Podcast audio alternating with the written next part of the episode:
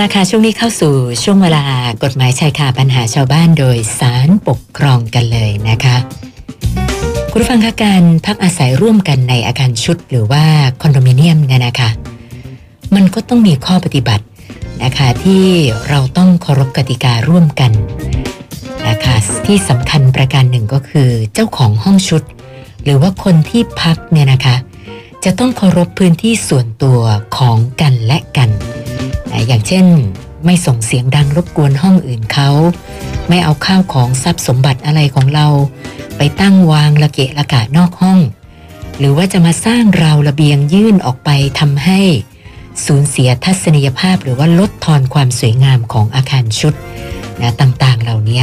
ไม่ได้นะคะ ขณะเดียวกันก็จะมีสิทธิ์เท่าเทียมกันในการใช้พื้นที่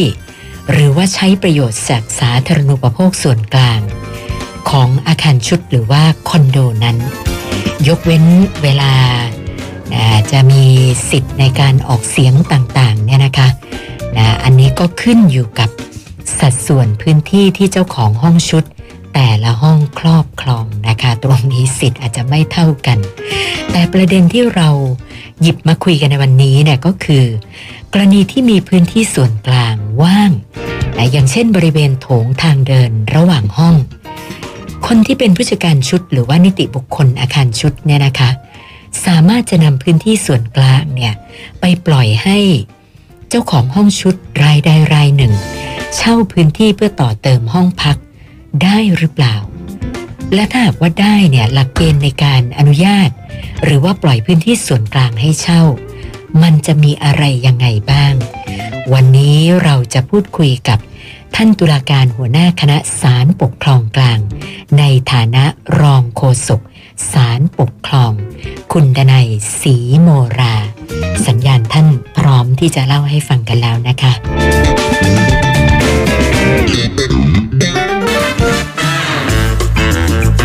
กฎหมายชายคาปัญหาชาวบ้าน โดยสารปกครอง วัสดีค่ะท่านรองค่ะครับสวัสดีครับคุณสุนันท์ครับ สวัสดีครับท่านผู้ฟังครับค่ะท่านรองครับประเด็นที่เป็นข้อพิพาทที่ท่านรองจะหยิบมาเล่าให้ฟังในวันนี้เนี่ยไม่ทราบที่มาที่ไปเป็นยังไงล่ะคะครับเอ่อคดีนี้ผู้ฟ้องคดีเอ่อเขาก็เป็นเจ้าของห้องชุดห้องหนึ่งนะครับโดยห้องชุดมันก็คือคอนโดมิเนียมนี่แหละค่ะก็คอนโดมิเนียมนี้ก็อยู่ที่กรุงเทพมหานครอยู่ในย่านธุรกิจในทีเดียวนะ แสดงว่าเป็นคอนโดที่มีราคาแพงพอสมควรเขาก็บอกว่าเขาเนี่ยได้รับความเดือดร้อนเสียหายครับจากการกระทำของเจ้าพนักงานที่ดิน ที่ละเลยต่อหน้าที่ครับ ไม่ดำเนินการตรวจสอบตามหนังสือร้องเรียนของผู้ฟ้องคดีโดยผู้ฟ้องคดีได้ร้องเรียนไปว่านิติบุคคลนะครับ ของอาคารชุดเนี่ยได้ปล่อยให้เจ้าของห้องชุดห้องหนึ่งจริงๆห้องชุดไม่ใช่ห้องหนึ่งนะครับเป็นสองห้อง ที่อนุญาตเนี่ยสองห้องค่ะทำการต่อเติมห้องชุดครับบริเวณโถงทางเดินด้านหน้าห้องชุดของตนเองครับค่ะก็ขนาดพื้นที่ก็สองคูณสองเมตรโอ้เยอะอยู่นะค่ะ อันนี้ก็ถือว่าการกระทำดังกล่าวเนะครับ เป็นการกระทบต่อการใช้สอยพื้นที่ส่วนกลาง ซึ่งกระทำไม่ได้นะ เพราะว่าจะต้องมีมติของที่ประชุมใหญ่ของเจ้าของกรรมสิทธิ์ร่วม ถึงจะดำเนินการได้ อันนี้ก็เป็นไปตามกฎหมาย พระราชบัญญัติอาคารพิษในมาตรา 48วงเล็บ3นะครับ ค่ะและการกระทำดังกล่าวเนี่ย ถือว่าเป็นการกระทำผิดกฎหมายนะดังนั้นเขาก็หนังสือร้องเรียนไปนะครับ แต่ว่าก็ไม่ได้รับการดำเนินการอย่างใดตามที่ผู้ฟ้องคดีต้องการนะเขาก็เลยนำคดีมาฟ้องต่อศาลปกครองครับ ขอค่ะให้ศาลเนี่ยนะครับ มีคำพิพากษา สั่งให้เจ้าพนักงานที่ดินปฏิบัติหน้าที่ตามพระราชบัญญัติอาคารชุดพศ2522 โดยดำเนินการให้เจ้าของห้องชุดที่ทำต่อเติมพื้นที่ทางโถงทางเดินหน้าห้องของตนเองครับ แก้ไขสภาพทรัพย์ส่วนกลางให้กลับสู่สภาพเดิมอันนี้เขาก็ฟ้องคดีอย่างนี้ครับคุณสุนันท์ครับ ค่ะค่ะ หลายท่านฟังปัญหาแล้วอาจจะคิดในใจว่า เอ๊ะ อย่างนี้ก็ได้ด้วยเหรอนะคะ ซึ่งน่าจะได้ฟังเหตุผลหน่อยนะคะ ว่าเอ๊ะนิติบุคคลอาคารชุดเนี่ยค่ะท่านลองเขาชี้แจงเหตุผลในการปล่อยพื้นที่ ให้ผู้พักอาศัยรายอื่นเขาเช่ายังไงบ้างอะคะครับทางนิติบุคคลอาคารชุดเนี่ยโดยผู้จัดการนิติบุคคลก็มีหนังสือชี้แจงครับ อย่างนี้ครับว่าในการที่ให้เจ้าของห้องชุดเช่าพื้นที่ส่วนกลางที่เป็นโถงทางเดินหน้าห้องของเขาเนี่ยหน้าห้องของคนที่ขอเช่าเนี่ยนะครับ เป็นมติของคณะกรรมการนิติบุคคลอาคารชุด คือนิติบุคคลอาคารชุดแต่ละแห่งเนี่ยจะมีคณะกรรมการนิติบุคคลในการบริหารนะครับ ค่ะ ซึ่งเอ่อเจ้าของห้องเช่าเอ่อเจ้าของห้องชุดเนี้ยก็เลขที่ผมดูตามในคำพิพากษาเนี่ยเลขที่ต่อเนื่องกัน เข้าใจว่าจะเป็นห้องตรงข้ามกัน เพราะว่าถ้าห้องไปต่อเติมทางเดินเนี่ยค่ะตรงโถงทางทางเดินเนี่ยคนก็จะเดินไม่ได้ใช่ไหมครับนั่นนะสิฮะ แสดงว่าอันเนี้ยเป็นห้องที่อยู่ตรงข้ามกันก็เลยต่อออกมา เพราะว่าเหตุผลที่ทางนิติบุคคลอ้างเนี่ยนะครับ บอกว่าที่ทำตรงเนี้ยได้เนี่ย เพราะว่ามันเป็นทางตันแสดงว่าเป็นน่าจะเป็นห้องห้องสุดท้าสุยดท้ายแบบนั้นมห้องสุดท้ายที่คือคนไม่สามารถไปเดินผ่านตรงนั้นได้ละค่ะก็คงจะทำชุดต่อกันเลยอย่างนี้ ก็ได้ค่าเช่าครับสองคูณสอง เมตร ก็เป็นเท่ากับสี่ตารางเมตร ก็ให้เช่าในตารางเมตรละสองร้อยห้าสิบบาท ค่ะ แล้วถ้าเกิดว่าให้เช่าไปเป็นเงินได้หนึ่งพันบาท ต่อต่อเดือนใช่ไหมคะอ่าต่อเดือนนะฮะอันนี้ค่ะก็เป็นรายได้ของนิติบุคคลอาคารอ๋ชุอดคือนิติบุคคลอาคารชุดตัวบอกว่ารายได้มีน้อย เพราะมีค่าใช้จ่ายมาก ก็อันเนี้ยถือเป็นรายได้ที่เอามาจุนเจือนิติบุคคลอาคารชุดนะครับ ค่ะ และอันเนี้ยก็เป็นการใช้เอ่อการอนุญาตตรงนี้ก็ไม่มีผลกระทบต่อห้องที่อื่นค่ะ เพราะว่าห้องอื่นก็ยังเดินมาห้องของตัวเองได้ แต่ห้องนี้เป็นเป็นห้องห้องสุดท้ายจริงค่ะเป็นเขาเรียกว่าเป็นทางตันอ๋อนิติบุคคลก็อ้างอย่างนั้นว่าเป็นทางตัน อย่างไรก็ดีครับ เมื่อมีการร้องเรียนกันขึ้นมาเนี่ย ทางนิติบุคคลอาคารชุดก็ได้นำเสนอคณะกรรมการนิติบุคคลอาคารชุดพิจารณาใหม่ว่าเนี่ยตอนนี้มีคนมาร้องเรียนแล้วก็คือผู้ฟ้องคดีรายนี้แหละค่ะ ทางคณะกรรมการนิติบุคคลอาอาคารชุดก็เลยเห็นว่าอ่าถ้าอย่างนั้นถ้าร้องเรียนก็เอาไปเสนอมติที่ประชุมใหญ่ก็แล้วกันนะโดยตามกฎหมายค่ะครับ ก็ได้มีการนำไปเสนอให้ที่ประชุมใหญ่พิจารณาค่ะฉะนั้นตรงเนี้ยเจ้าพนักงานที่ดินก็พิจารณาแล้วเห็นว่าการที่เอ่อทางนิติบุคคลอาอาคารชุดนะครับนำพื้นที่ด้านโถงหน้าทางเดินหน้าห้องของของห้องชุดห้องหนึ่งเนี่ย คือสองห้องเนี่ยนะครับไปเป็นไปเป็นพื้นที่คือข้าวๆเนี่ยเขาเอาไว้เป็นห้องเก็บของนะครับ อันนี้ก็ถือสามารถทำได้นะงั้นการที่ผู้ฟ้องคดีมาร้องเรียนเนี่ยทางพนักงานที่ดินก็ได้พิจารณาแล้วนะครับไม่ได้เป็นการละเลยต่อหน้าที่ครับก็ถือหนังสือตอบผู้ฟ้องคดีไปด้วยนะว่าเนี่ยเขาทำจะได้เพราะว่าทางนิติบุคคลในทางคิดก็ได้นำเสนอที่ประชุมใหญ่แล้วครับ ค่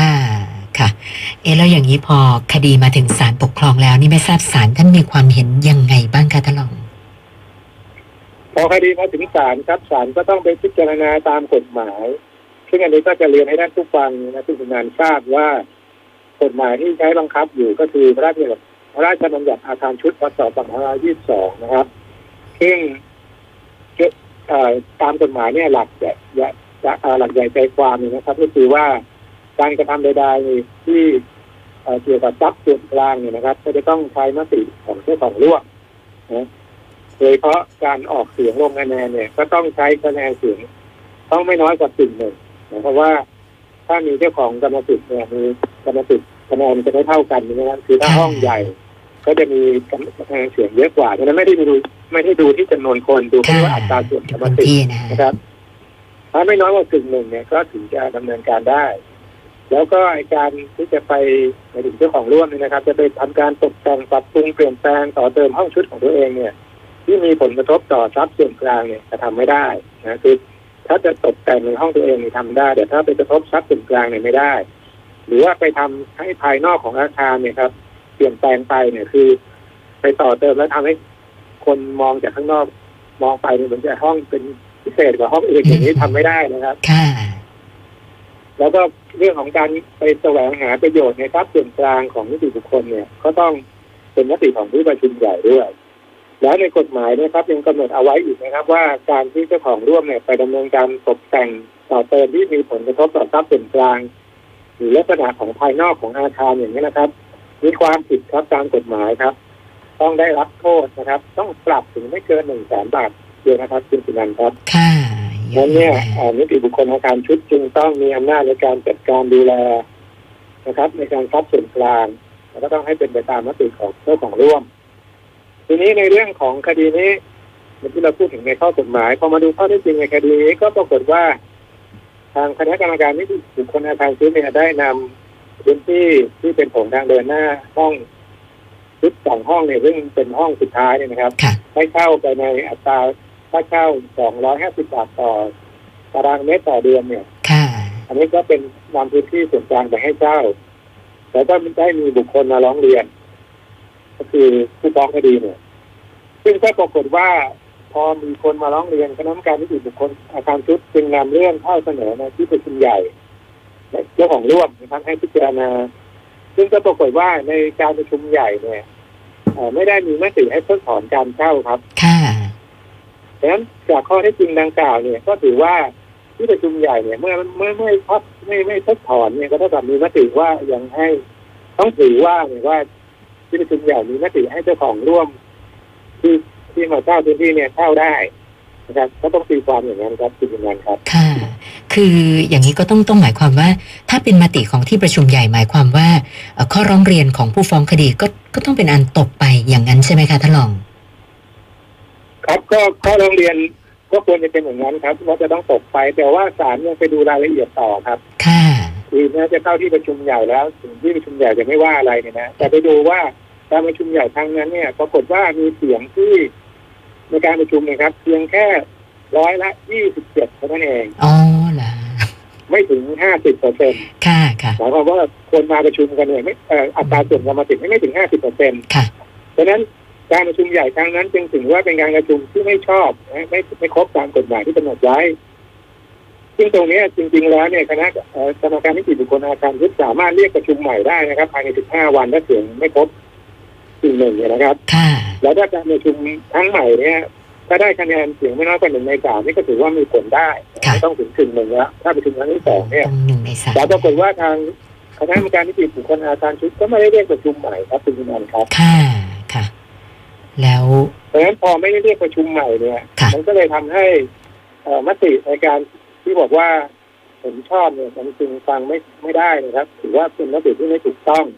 เพราะฉะนั้นตรงนี้เนี่ย การที่เอ่อนิติบุคคลในอาคารชุดนะครับนำทรัพย์สินส่วนกลางไปให้เช่านะครับ ในพื้นที่สี่ตารางเมตรเนี่ยจึงถือว่าเป็นการกระทำโดยไม่ชอบด้วยกฎหมายครับค่ะและ ผู้กระทำก็ต้องมีโทษตามกฎหมายด้วยก็คือปรับไม่เกินหนึ่งแสนบาทครับคุณนันท์ครับอ๋อค่ะ แล้วในส่วนของเจ้าพนักงานที่ดินกรุงเทพมหานครสาขาที่พิพาทกันนะอันนี้ไม่ทราบว่าจะต้องต้องรับผิดชอบอะไรด้วยไหมคะท่านรอง ครับตรงนี้ศาลก็วินิจฉัยต่อไปครับว่าในกรณีเนี้ยเมื่อมีบุคคลมาร้องเรียนต่อเจ้าหน้าที่ดินนะครับเจ้าหน้าที่ดินก็ควรจะต้องไปตรวจสอบ คือคำว่าตรวจสอบมันต้องตรวจสอบให้ละเอียดครับ คือไม่ใช่ว่าทางคณะกรรมการนิติบุคคลก็มีหนังสือตอบมาว่าได้นำเสนอที่ประชุมใหญ่เห็นชอบแล้วที่ประชุมใหญ่ไม่ว่าอะไรแค่นี้จบนะฮะก็ต้องไปดูรายละเอียดว่าการประชุมใหญ่ครั้งนั้นเนี่ยมันชอบด้วยกฎหมายหรือไม่ด้วยนะครับ อย่างที่ศาลก็ไปพิจารณาเนี่ย ก็จะพบว่าเอ่อการประชุมใหญ่ครั้งนั้นเนี่ยเสียงไม่ถึงร้อยละ ไม่ถึงกึ่งหนึ่งดังนั้นตรงนี้ศาลจึงวินิจฉัยครับว่า การที่เจ้าพนักงานที่ดินเนี่ยนะครับ ไม่ไปตรวจสอบในรายละเอียด ก็ถือว่าเป็นการที่เจ้าพนักงานที่ดินเนี่ยละเลยต่อหน้าที่ตามที่กฎหมายกำหนดให้ต้องปฏิบัติครับดังนั้นศาลก็จึงมีคำพิพากษาครับ ให้เจ้าพนักงานที่ดินเนี่ยไปดำเนินการตามมาตรา 60 ทับหนึ่งแห่งรัฐธรรมนูญอาคารชุดพศ2522 นะครับ โดยไปพิจารณาว่าเจ้าของห้องชุดเนี่ยที่มีการต่อเติมห้องที่โถงทางเดินนยนะครับ เป็นการกระทำที่กระทบ ทรัพย์ส่วนกลางหรือไม่และไปไปพิจารณาตรงนี้ภายใน 60 วันนับแต่วันที่มีคำพิพากษาถึงที่สุดครับคุณจุนันท์ครับ ค่ะค่ะ ก็ไม่ใช่ว่าแหมเป็นนิติบุคคลนะหรือว่าเป็นผู้ดูแลอาคารชุดแล้วจะทำอะไรได้ตามใจชอบเสมอไปนะคะ อย่างนี้นะถ้าลองอยากจะฝากอะไรเพิ่มเติมสำหรับคดีที่หยิบมาคุยกันในวันนี้บ้างคะครับวันนี้ผมนำคดีนี้มาคุยกับท่านคุณสุนันท์แล้วก็ท่านผู้ฟังครับ ก็เพื่อจะเป็นอุทาหรณ์ให้กับท่านที่เอ่ออยู่อาศัยในอาคารชุดครับว่า เมื่ออยู่ในอาคารชุดครับ ก็ต้องเคารพระเบียบของอาคารชุดนะครับ ก็จะทำให้การอยู่อาศัยนั้นมีความเรียบร้อย ไม่มีความขัดแย้งกัน ส่วนของคณะกรรมการนิติบุคคลอาคารชุด นั้นนะครับแม้จะมีอำนาจในการบริหารนิติบุคคลอาคารชุดแทนเจ้าของร่วมทุกคน แต่ว่าไม่สามารถที่จะมีมติดำเนินการใด ๆ โดยพระการครับ เพราะว่าในบางเรื่องที่มีผลกระทบต่อ เจ้าของร่วมเนี่ยนะครับค่ะก็จะต้องขอมติของที่ประชุมใหญ่ก่อนครับค่ะและอุทาหรณ์สำหรับเจ้าหน้าที่ครับ เจ้าที่ของรัฐครับที่มีหน้าที่ในการบังคับใช้กฎหมายนะครับเวลามีเรื่องร้องเรียนอะไรต่างๆ มาเนี่ย ก็จะต้องไปปฏิบัติหน้าที่อย่างจริงจังนะครับโดยไปเข้าไปตรวจสอบให้ให้เห็นจริงเห็นจังคือจริง ๆ แล้วในตามกฎหมาย ให้อำนาจเจ้าพนักงานที่ดินครับ เข้าไปตรวจสอบที่อาคารชุดได้เลยครับ ไปเดินไปเดินดูได้เลยนะฮะค่ะว่าเป็นยังไง สามารถเรียกดูเอกสารอะไรต่างๆ ขอดูได้ครับ ซึ่งถ้าหากทำได้อย่างนั้นเนี่ยก็จะสามารถเป็นประโยชน์ต่อประชาชน และถ้าหากไม่ดำเนินการอย่างเช่นคดีนี้ก็จะถือว่าเป็นการละเลยต่อหน้าที่ตามที่กฎหมายกำหนดให้ต้องปฏิบัตินะครับ ซึ่งอาจจะถูกฟ้องคดีต่อศาลปกครองได้ แล้วถ้าหากการละเลยต่อหน้าที่นั้นนะครับ เป็นการทุจริตหรือถ้าถือถือว่าเป็นการทุจริตเนี่ยอาจจะมีความรับผิดทางอาญาตามมาด้วยครับ และเรื่องสุดท้ายครับที่จะฝากไว้สำหรับท่านที่เป็นเจ้าของห้องชุดทุกคนครับว่า เมื่อท่านไปซื้อห้องชุดอยู่ครับอาศัยก็ไม่สามารถทำอะไรได้ตามใจตนเองครับ เพราะการกระทำอะไรที่ไปกระทบต่อทรัพย์สินกลางเนี่ยมีความผิดครับโดยโดยมีโทษปรับถึงสุดนะครับไม่เกินถึงหนึ่งแสนบาทครับคุณนันท์ครับท่านผู้ชมครับค่ะท่านรองคะมีคุณผู้ฟังนะคะ ฟังอยู่เขาสอบถามมาบอกว่า เมื่อสักครู่ได้ยินท่านรองบอกว่า เวลาจะทำอะไรก็ตามเนี่ยนะคะ นิติบุคคลจะต้องเรียกประชุม แล้วก็ต้องมีเสียงไม่น้อยกว่าหนึ่งในสามเขาอยากจะทราบว่าหนึ่งในสามนี่หมายถึงจำนวนผู้ที่พักอาศัยในคอนโดอย่างนั้นหรือเปล่าคะอ๋อไม่ไม่ไม่ใช่เรื่องไม่ไม่ไม่ใช่ดูที่จำนวนครับ ดูแค่ว่าอัตราส่วนกรรมสิทธิ์ครับกรรมคืสิอทธิ์เวลาเราไปซื้อเนี่ยในในในโฉนดคล้ายๆเอกสารอาคารชุดเนี่ยจะมีประกอบอยู่ว่า แต่ละคนเนี่ยมีอัตราส่วนกรรมสิทธิ์เท่าไหร่คือถ้าห้องพื้นที่ใหญ่ ก็จะมีอัตราส่วนมากกว่าห้องพื้นที่เล็กครับอ๋อดังนั้นเราต้องไปดูว่าสมมติทั้งอาคารเนี่ยมีอัตราส่วนสมมตินะมีหนึ่งหมื่นอัตราส่วนกรรมสิทธิ์ค่ะดังนั้นเวลาประชุมก็ต้องมีห้าพันอัตราส่วนกรรมสิทธิ์มาประชุมครับอ๋อแล้วถ้าประชุมครั้งแรกนี่ต้องไม่เสียงต้องไม่น้อยกว่ากึ่งหนึ่งครับค่ะแล้วถ้าหากกึ่งหนึ่งเนี่ย ไม่เสียงมันน้อยกว่าก็จะคณะกรรมการนิติบุคคลอาคารชุดสามารถเรียกประชุมใหม่เป็นครั้งที่สองภายในสิบห้าวัน ซึ่งการประชุมครั้งที่สองเนี่ยใช้เสียงเพียงแค่หนึ่งในสามเท่านั้นครับ ค่ะค่ะนะอันนี้ไม่ได้ดูที่จำนวนคนแต่ดูที่กรรมสิทธิ์นะคะ ว่าใครมีกรรมสิทธิ์เท่าไหร่ยังไงนะคะ โอเค วันนี้ต้องขอบพระคุณท่านรองโฆษกสารปกครอง คุณดนัยศรีโมรานะคะ สละเวลามาพูดคุยให้ความรู้กับพวกเรานะคะ ขอบพระคุณมากค่ะท่านรองค่ะครับ สวัสดีครับ คุณสุนันท์ครับ สวัสดีครับท่านผู้ฟังครับ สวัสดีค่ะ กฎหมายชายคาปัญหาชาวบ้าน โดยสารปกครอง